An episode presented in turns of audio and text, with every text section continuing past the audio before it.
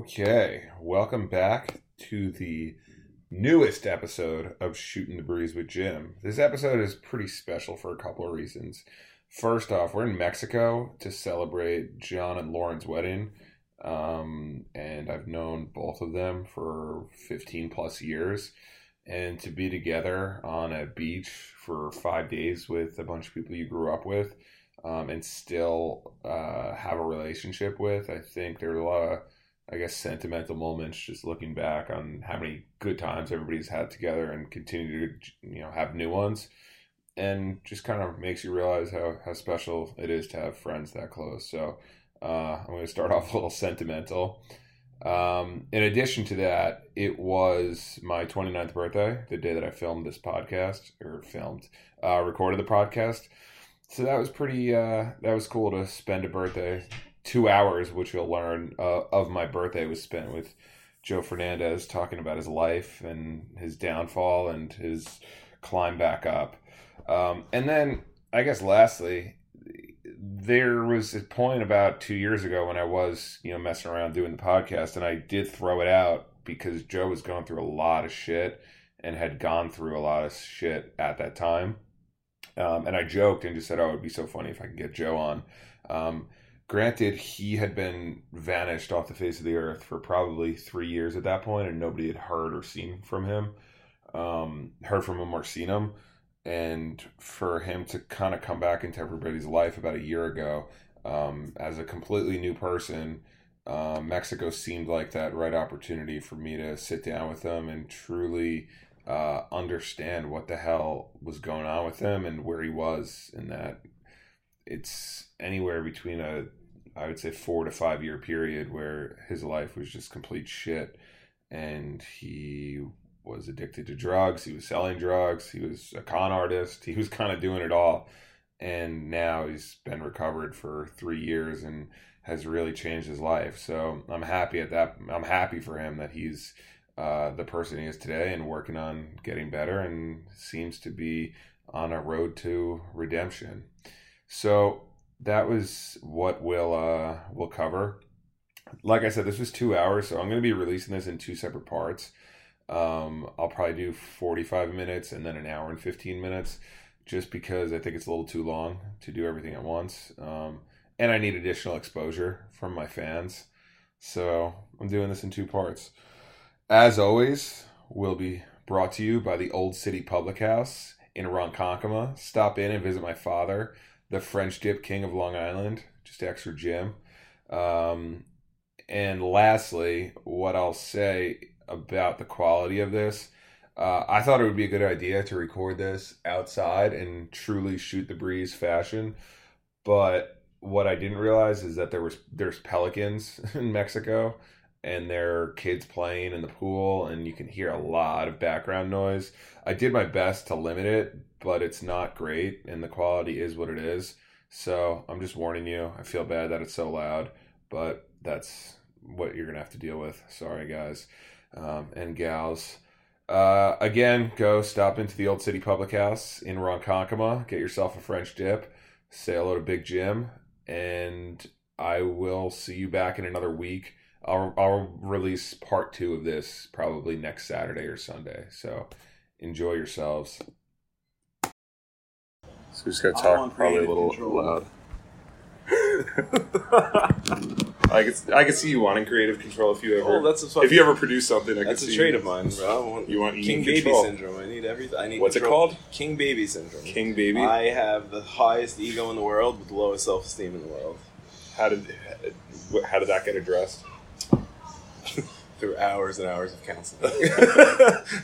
Oh. State mandated counseling. yeah, literally. Statement. All right, so you've been on a roller coaster oh of god. a lot. Of, wh- what would you say your first twenty six years were just out of control, and then it's, you've seen some stability in the last three years? Three, almost four years. Almost yeah. four. Uh, twenty first twenty six years.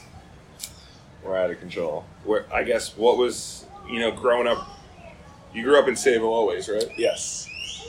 Well, Well- I mean, I my first, I went to kindergarten in Connecticut, and then my parents, you know, they got divorced. What? How old were you when they got divorced? Uh, I guess how old are you when you go into kindergarten? Seven, Five. five, five. Somewhere between- maybe you were seven. Yeah, Maybe. you never know. You know, I've been known to be fucking not book smart. what? How? What was that like when you were five years old and your parents getting divorced? Um, I mean, obviously, you know, I didn't really understand the concept of it. All I really understood was that I was getting more Christmas presents during Christmas, more birthday presents because I got presents from my mom and my Uh-huh. dad. So that's how Oh, I That looked was at like it. the that was the initial impact. yeah. I was like, of all yeah, you let's get these realized. people, let's get more people separated so I get more presents. You know what I mean? How long were they together?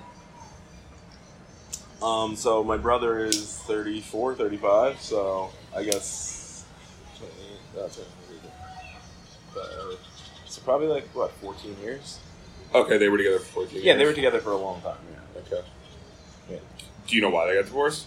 Well, my mom, she she's I mean, I guess she still is an active alcoholic. You know, she drinks, but not to the level of where she used to.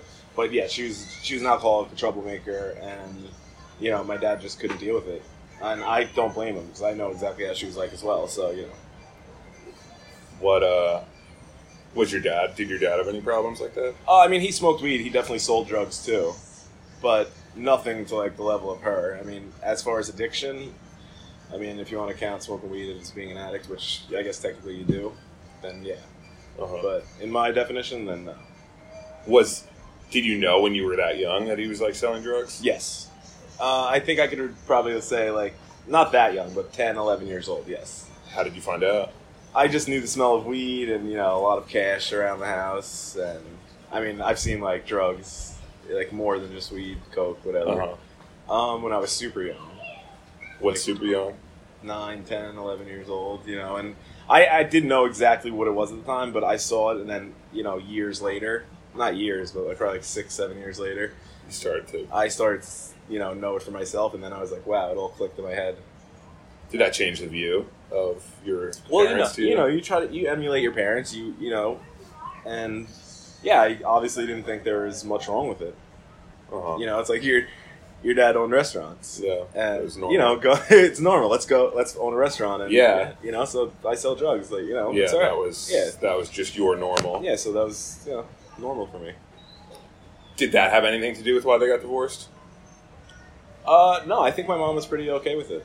I really do. You know, she had everything she wanted. She had money, but she was Yeah. okay with it. But you know, I could be wrong. This is just my perception of it. Uh I, I doubt it because she always loved my dad until the day he died. huh. Uh huh. You know, and she wanted to be back. Your together. dad initiated the divorce. Yes. Okay. Yeah. Uh, So I guess on that, you know, with that information, did your mom take it really hard? The divorce. Um, from what I remember, I, I mean, yeah, I guess I guess so. She never really. It was never really. Um, you know, like from like she's pretty strong, like you know, facade, and you know everything's all right. But you know, I know that she was hurting from it, Uh huh. and even though she's you know crazy drunk back then, and you know it still hurts to see her upset and pretending she's not. Upset. Do you think it impacted the way that she raised you and your siblings? Um, I do because it's like there's always a good guy and a bad guy when par- parents get divorced, and you know one or the other always wants to be the good guy. So I got away with a hell of a lot more. You know, I was pretty much able to do what I want, play one against each other. You know, when I was in trouble on my mom's, I'd go to my dad's, and vice versa. Who did you live with? I lived with my mom until I was like 14 years old, and then I just couldn't deal with her anymore, so I moved with my dad. They both lived in Sable, so. What was the breaking point with you and your mom? Um, I knew I can get away with a lot more at my dad's, you know, because he really he was he was either out or working, whatever. And my mom, she just like I said, she definitely was like a s- a bad alcoholic back then. But it, was, it wasn't like the type of alcoholic that you think, like waking up in the morning and drinking. Like it was, you know, it's functioning alcoholic. She'd get Yeah. up, go to work, do everything she got to do. Everything would be awesome, and then come like six, seven o'clock at night, it's like it's literally a total transformation. You put one drink in her, and that's Uh-huh. it. It's like n- nasty as fuck for no reason Oh, she was mean. She was a yeah, like mean not a girl. happy drunk. You know Okay. what I mean? Like anytime I ever drank, I was always like, Yeah. life of the party. Uh-huh. I felt like I was, I was probably just a That scumbag. was your perception. Yeah, you know, I was the best. Well, my recollection of you fucked up was a lot better when you were drunk than you were on other things. I would have to agree with that. Um, so, I guess like your formative years, more or less, of becoming an adult, it sounds like you were living at your dad's, you know, 14, Yeah, 15, yeah. 16. Yeah, I yeah. What did, I guess what were you, you said you got away with more. What were you getting away with at that point? Oh, you know, no curfew, um, drinking like he would if, drinking, selling drugs like he just he didn't know or he just turned the other way. You know what I mean? Because what's he gonna say to me? Yeah. You're selling drugs. Well, you're selling drugs. So now where are we? Like- Yeah. he, you kind of had that o- over him. exactly. What, when was the first time you drank? Uh, whew, I would have to say eighth grade. Do Maybe. you remember where? No. Um, I would have to say probably like Do you remember? Yonda Park where- Yonda. with like wow. Ki- with Kyle Kraus, like Teresa Booth. Okay. Um, Who else was there? Let's, let's hear the fucking dream. Corey team. Young. Rest in peace, Corey. Whatever. You Um, yeah. You said whatever. Were you close with Corey? Uh, yeah, and you know, I was friends with him. I definitely was friends with him. The whole situation was just shady. Like, I never to this day know really what happened to him. That was bizarre. He was definitely sick. Like he was. Well, I, I don't want to say sick, but he was definitely an unhealthy person. Morbidly, morbidly obese. Well, he was obese Um, and he was always shaking. Yeah, Remember, I, like- I really think I, to be honest with you, I think it was he overdosed on, on something. Because I know him and Doug Zagarola were together that day, and they were taking ecstasy. So Oh, really? and then, you know, coupled with overweight and health issues, your heart. How close were you with Corey? You know, we, we were definitely pretty close. Uh, I wouldn't say best friends, but definitely good friends. What was his situation like? I don't think he had a father figure. He lived with his mom and his grandma on uh, Lowell, Lowell Street Avenue, whatever it's called. Uh huh. And you know, he pretty much was able to do whatever he wanted, as I was. He had a lot of. Yeah, So you guys had similar, I guess, upbringings. uh, upbringing slash lack of structure. Yeah, exactly. How did you take that when he passed away?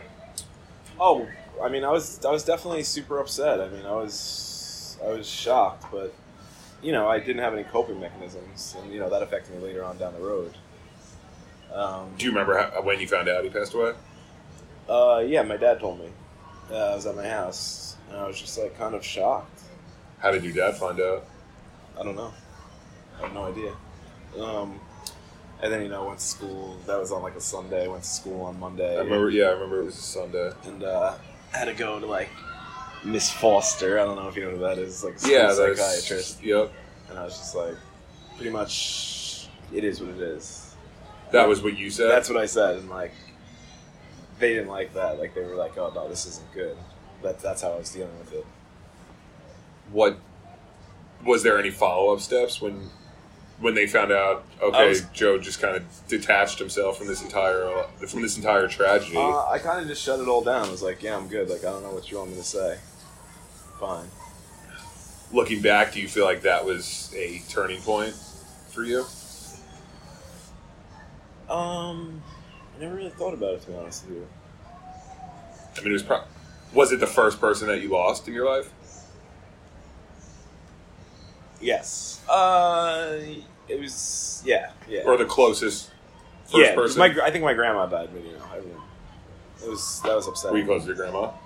I was super, I was super young. I mean, so, So not you really. were, I mean, didn't I was have that same type of attachment No, as to no. like one of your friends exactly passing away. Exactly. Yeah. Oh, was it a turning point? I mean, I guess, I guess it was. I think it was just this first step of you know detachment from everything. How old were you? You were probably fourteen, right? Fourteen. Yeah. So you started drinking before then, so with him. But do you feel like things got a little darker after that? Uh, I think my level of just not giving a fuck got got enhanced. yeah. Was there anything specific?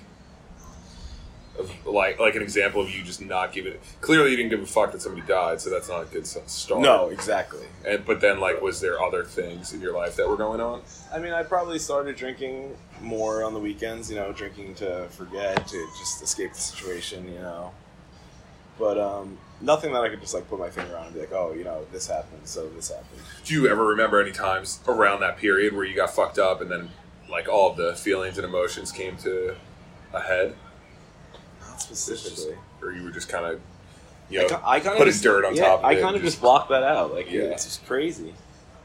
Because at that time, like, I was starting to get a new group of friends. Like, I was starting to realize that, like, Corey Young and Doug Zagarolo were, like, who my friends were, were kind of like dirtbags. uh-huh. And, you know, I was a dirtbag. But, like, I did not want to be. You know what I'm saying? So like, that's when I first started hanging out with, like, John, Bobby, Steve. Uh-huh. Gord would be there. So if anything, it was almost like you viewed it as a positive. Like these kids were going down the wrong path, anyways. Yeah. So now, but I still continue. but down yeah, the road. it's, man, yeah, I that's was just gonna say, great. it's funny that like Every group needs you their know. rebel. you you played that part very well. Yeah, yeah. All right, so then you start hanging out with a new group. What was I guess what were those activities like? What were you guys doing? Uh, smoking weed, chilling at Bobby's house. Was that when you started to smoke weed, or had you previously? Mm, That's, I know you were drinking earlier. I mean, I would. You know, I've ex- experimented with weed. You know, with them, but really, like heavy smoking was started with Bobby, John. Yeah. was that good smoking or like negative for you? Oh no, it was great. Yeah, It was great time. like the beginning, it's just oh yeah, the beginning. The beginning of any sort of you know relationship with a drug is like always awesome. Like that's why you continue to do it. It's like this is great. Like Yeah.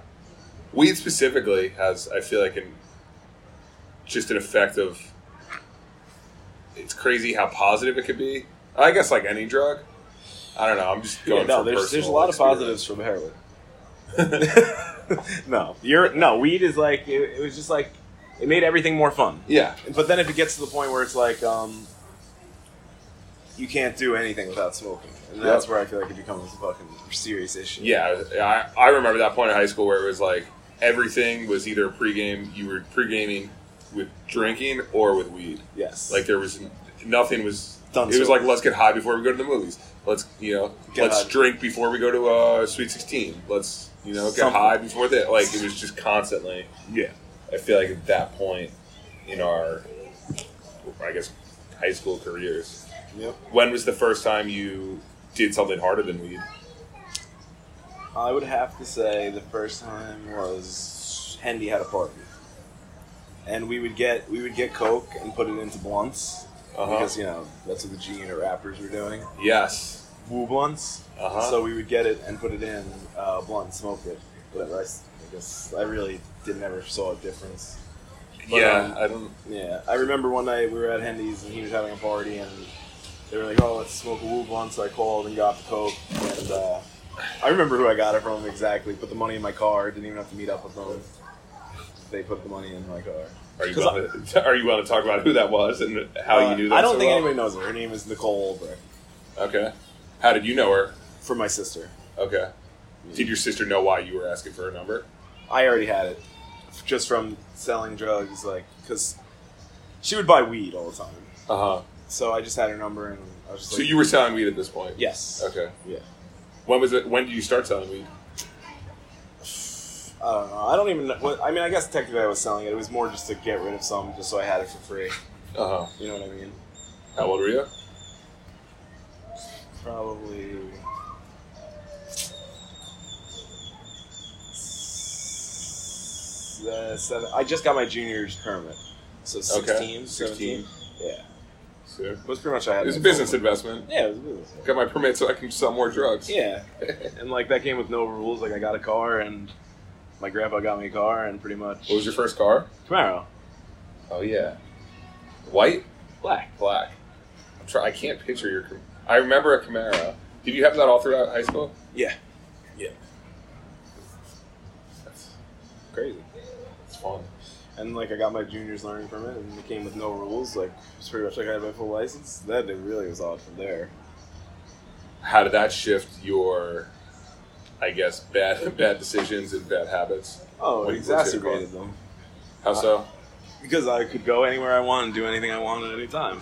Like I don't need to walk anywhere. I don't need to ride a bike. I don't need a ride from my dad or my mom. Like Just describing the benefits of having a car. yeah, yeah, pretty much. Yeah, but I just uh, put it into selling drugs and doing bad things.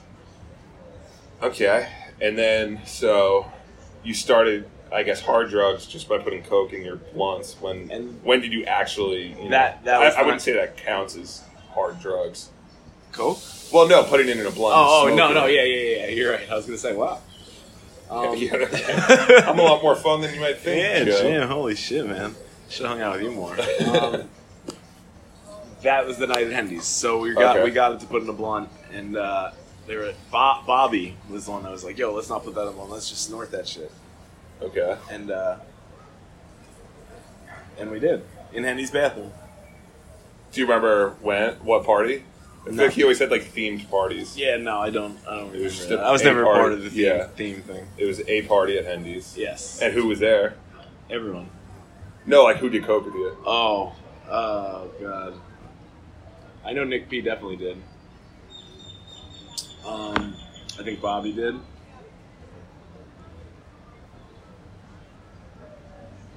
Definitely Gromling. nothing changes. Nothing changes. But um, This is your podcast, not his. yeah. Uh, yeah. That, I think that was that's all I remember pretty much.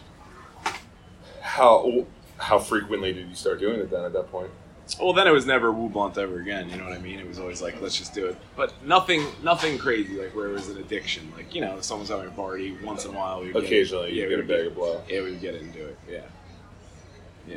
Did you like the feeling? Um.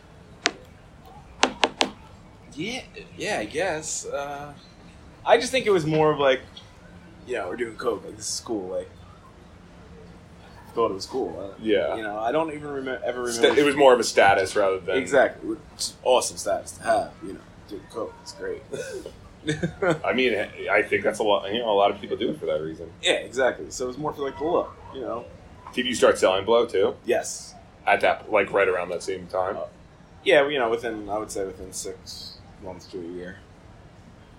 What was obviously it's a different clientele from just high school kids Oh. smoking weed. One hundred percent. One hundred percent. Tell me a good story about or, or a bad story about a coke deal gone gone the wrong way. I've never really had any go too bad. I mean in my my mind it's like you never sell to a cop, everything's pretty good. Uh huh. Did Um, you have anybody who got really addicted? Oh yeah. Oh yeah. What was that like? At the time I didn't give a fuck. But looking back on it now, it's like, wow, like I fucking destroyed that person's life. You know, and it's I feel guilty about it, you know what I mean? And I hope that they're doing alright. But at the same time I can't just hold on to that. Like I did what I did and I accept it and I feel bad for it, but that person made choices too. Yeah. I didn't I guess self reflection is there. You could always say you do things differently, and I'm sure that this wouldn't even be a conversation if you can go back and Oh, do it. But like, yeah. is there anything you feel like why you were so willing to get somebody addicted and you Money. know, enable them? money. Straight money. Money. The guy had a lot of money. He owned a funeral home right in Patchogue. Like it was, I, fe- I feel bad. It was fucked up. Like he would spend like six, seven hundred bucks a day. Really? Yeah. Is he still alive? Is he still alive? I, I don't know. I remember one time I got arrested for something and I had court, and like I didn't want to go to court because I didn't feel like getting sentenced. I don't even remember what it was for. And uh, so I called this guy and I was like, "Oh, yo, you want a bag of coke?" He's like, "I was like, I'll give it to you for free." He's like, "Yeah." I was like, "All right, just print me out a mass card that someone died in Florida." So I go on the, online, look and find someone who died in Florida. Got a mass card with the guy's name, printed up, sent it to my lawyer. Sent it to John and faxed it to John in Florida. Had John fax it to my lawyer's office from Florida to show the judge that I was in Florida for a death in the family. That's so funny. Yeah. yeah. So, so not only not only were you a, a drug dealer, you were a bit of a con artist as well. One hundred percent manipulator, liar, piece, all around piece of shit. Uh, I want to get into that, but let's. There's two two things I want to touch on before then, since Yeah. we're just kind of taking this in a chronological order. Hey, Mikey Skolnick. Hey, Um, You punched me in the face when we were 17. Do you remember that? I do. Why did you, why did you tell everybody what that what that looked like and that situation? So, I mean, we touched on it last night, so it kind of refreshed my memory. Yes. I definitely thought about it. Um, Because you and I never were like we were always friends. yeah, that's why it doesn't make any sense. Um, I be, I guess pretty much Bob, Bobby was fighting with someone down by the high I school. want to say gym. he was fighting Mio and Alex DeLuca. Is that yeah, yeah, accurate? Yeah, yeah. Alex, Luca, and Neo. Yep. Were you fighting them, or you were just no, no, no. They didn't want to fight. Uh, they, I mean, they didn't, they wanted to fight with Bobby. Yeah, You know, it's had something to do with the payphone, and Alex Luca kept calling the payphone, and Bobby was like, "If anybody else calls this fucking payphone again, like, I'm gonna kick the shit out of you." And he called again, and then it was on. it was stupid. it was a stupid fight. Nonsense. I want. I'm touching on this specifically because I think it goes somewhere. But so then you get involved in the fight, Yeah. and then I said something. I Yeah. yelled something. But th- there was a reason why I hit you. I needed, I wanted to be suspended too, and the kind of fight was like kind of over. and I was like, "Fuck, this guy's gonna get suspended for a week, and it's right before Christmas vacation, so he's gonna have off for like two and a half weeks." Oh, so you wanted to get in the fight? I You were like, wanted to- Bobby's gonna be Bobby's gonna be suspended, so let me hop in. Pretty much. But why did you punch me? I'm still I'm still not getting there. I think because the fight was cut pretty much winding down, and then you said, I don't even know what you said, and then I just was like, fuck this guy. Boom. Thanks, Joe. Sorry, Jim. I'm happy that uh, I'm happy I was able to get you an ex- extended Christmas vacation. I know, that was great. What did you have Christmas vacation? Oh, smoke, probably smoked weed every day? Probably enable yourself. Yeah, yeah. I remember this is a funny one. Like, I remember when they called, brought me down to the office and stuff, and like, I was like, I'm so sorry, Jim. Like, Yeah, I I, was so pissed off at you. I know. Like, I was like, fuck. I'm gonna I did get stitches. I know. I'm like, fuck. I'm gonna get arrested. I was like, damn. Oh, okay. Jim's not a snitch though. I didn't get arrested. No, you did. I wasn't calling the Um, cop. I was just like, "You're a fucking asshole." So I remember like they brought me Tamara Muscolino. You remember her? Oh yeah, she was So they brought me in and like they the really the really fat principal. Yeah, they, so they called. Yeah, she's fat as hell. yeah. Um, so they called my mom and like I don't know where my dad was, and like they had me sitting in there with her, and my mom's like, "Why are you suspending him? Like, don't suspend him. This is what he wants. Make him walk the track." And that's when I was just like, "Okay, I gotta go." And just got up and left. and they suspended you. yeah, Make him walk the track. fucking idiot. Make him walk. I was like, "Are you fucking kidding me?" Make him walk. But your the mom track." was right. Yeah, no, she's hundred percent right. hundred percent right. the and must tomorrow must have just looked at her like, "What is wrong with you?" Like, she didn't get it. she didn't get. She was my, she didn't get that I wanted to be suspended. Like she didn't understand. She didn't realize that it was before break. Yeah, yeah. Now you have two weeks off from school that you did. yeah. It all worked out It did. except for the stitches. Yeah. Well, you're a piece of shit. Sorry about that, buddy. It's all good now.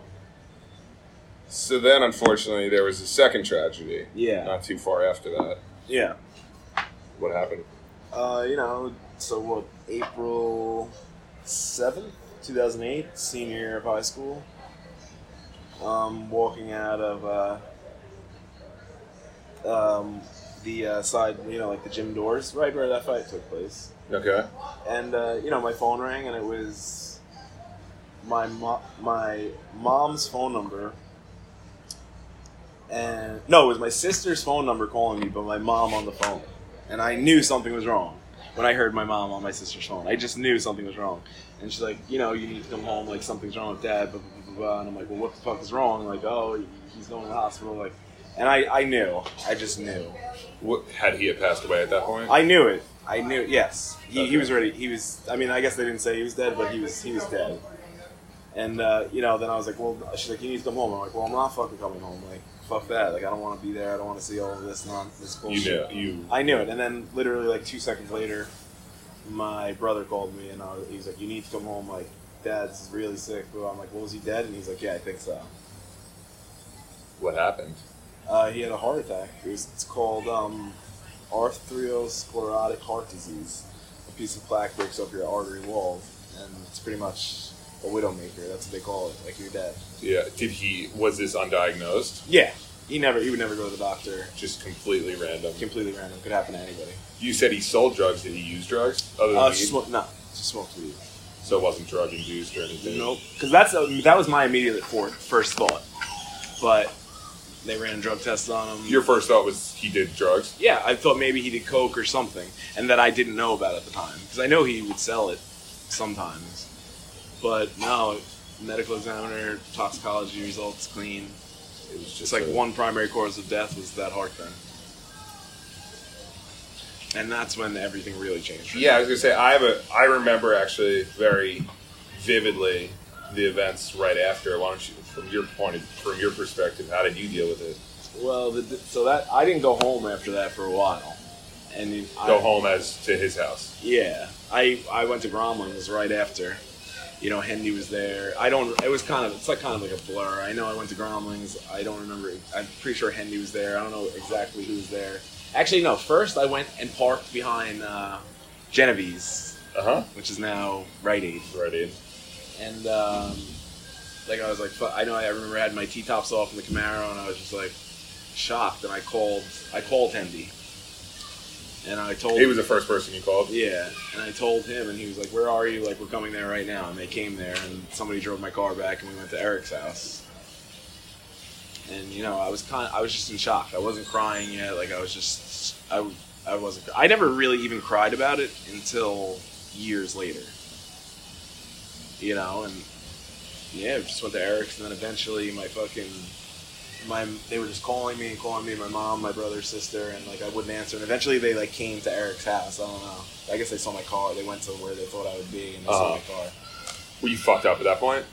weed smoking weed probably a lot of weed and you know Was that immediately how you dealt with it? yes looking back on it it's like Let me just get high the second I hear anytime this horrible anytime news. yeah anytime there was bad news or something that didn't go my way it would always be some sort of substance that I would turn to.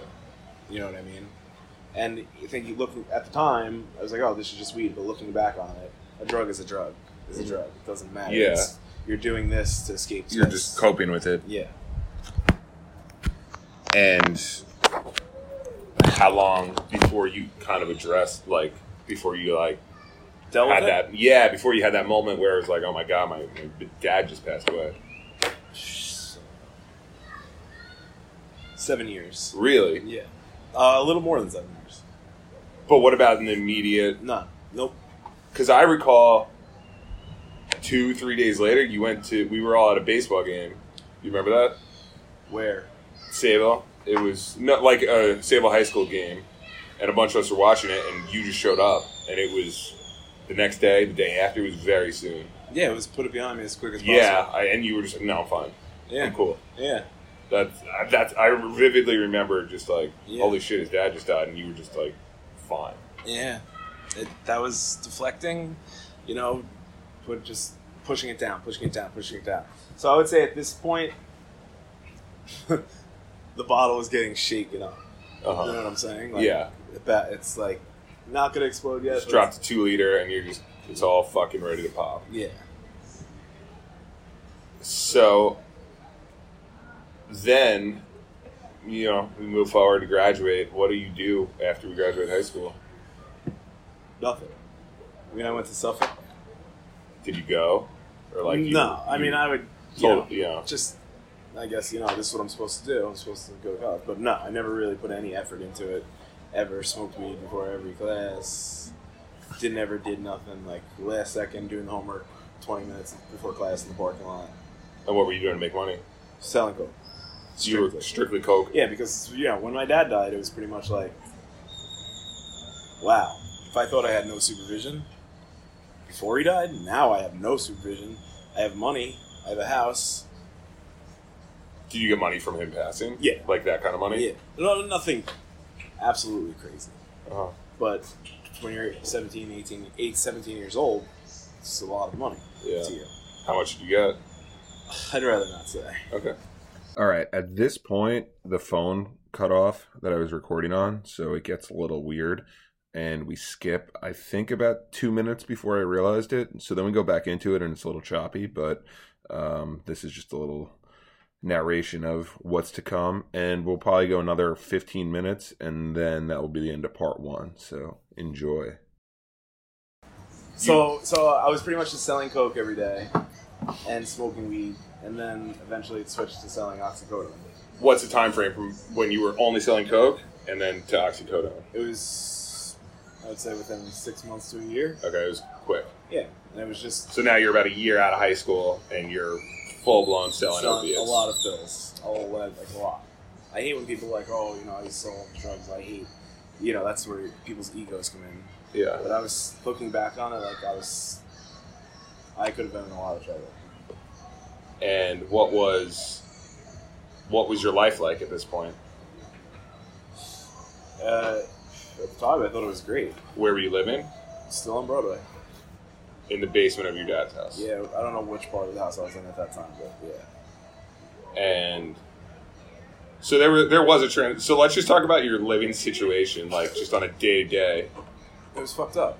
So you lived in a first you lived in a dark basement. Yes. How often did you come out and see daylight? Uh, I s- usually would like sleep well, sleep a lot, and then you know, people, my phone would be blowing up for bills, and I'd eventually get up, you know, go get Starbucks, chill, do whatever I wanted, and then meet up with people. And that were, were you were meeting up with them, or they were coming to your house? It really depended on the day, you know. That was so stupid of me to meet them at my house because that eventually became my downfall. The whole thing was my downfall, but at the time. But yeah, I would meet them, or they would, I would meet them, or they would come to me. Yeah. And how how much like normal interaction were you having with people uh, that weren't addicted to at, pills? at that time, I was still hanging out with everyone. I was. I. I mean, I remember well, that time. very, very few people knew. Like, I mean, I'm sure everybody knew I was selling drugs, but to the level of what it was, few people. I mean, I think Yeah. to where it really was. John was definitely one of them who knew what was going on. Um, Nick P definitely knew how big how big it was. Um, who else? I think maybe Gromley knew.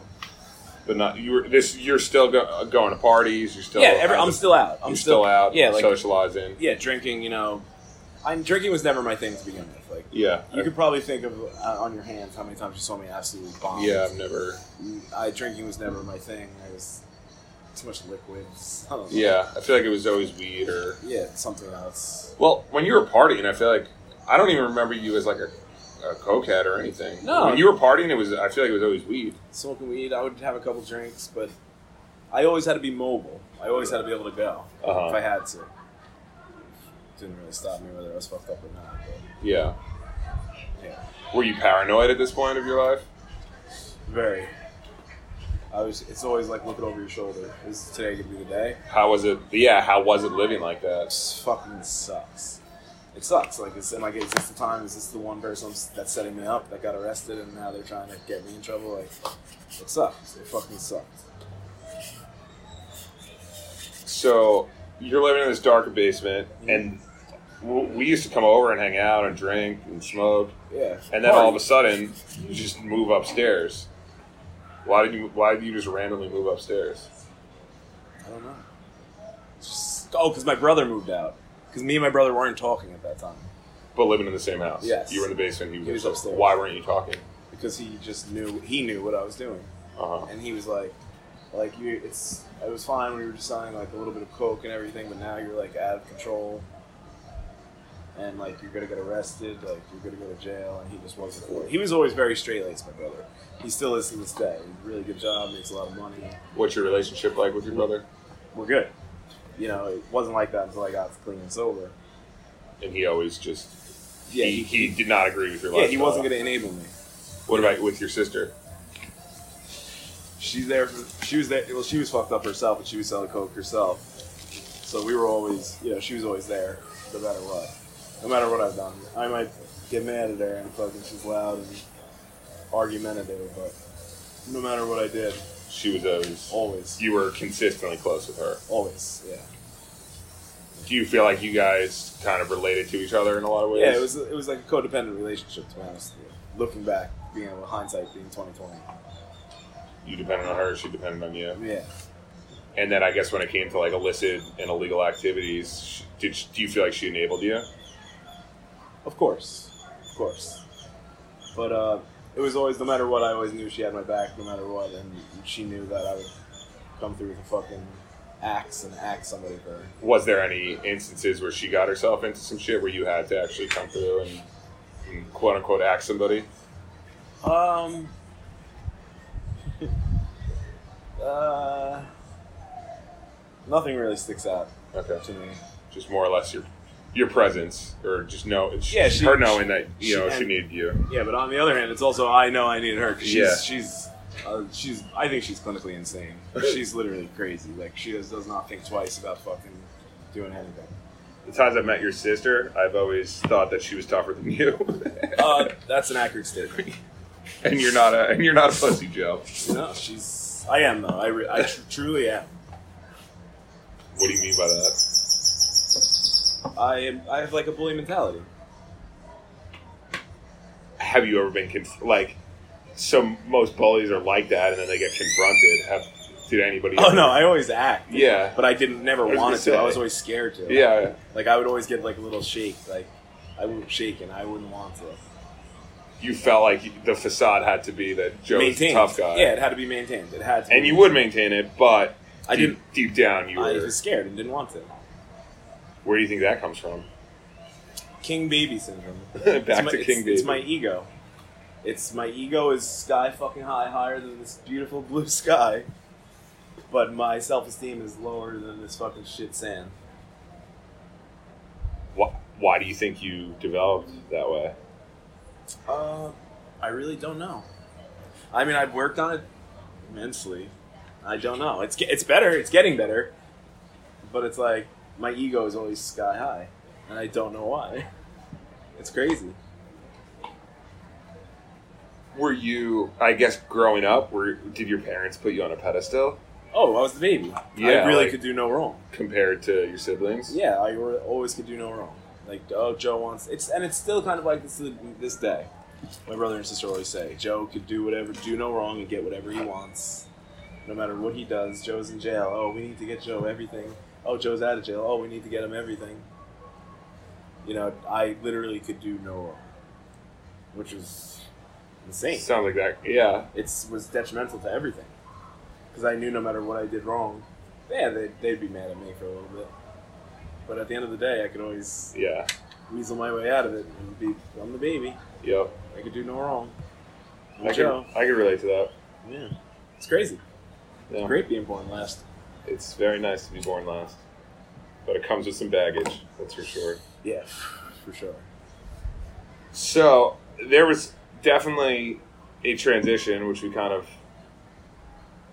from my, you know, from an outsider's perspective looking in, Yeah.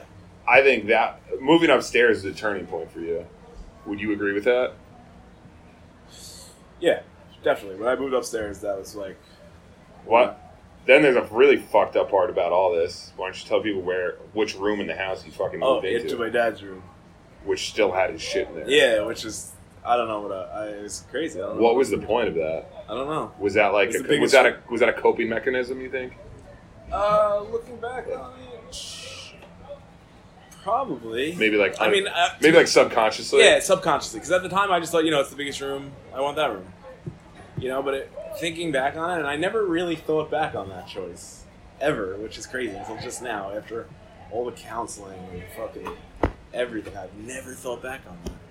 I mean, that seems like that's like a physical manifestation of your existence, right? You're selling pills, you're but you're still going out, you're still partying, and then you show up one day in the basement and nobody's there, nothing's down there. Actually, it was a mess. I remember. And you're Sure. like, no, I'm upstairs now. Yeah, yeah, yeah, And within 12 months, your life fucking got horrible.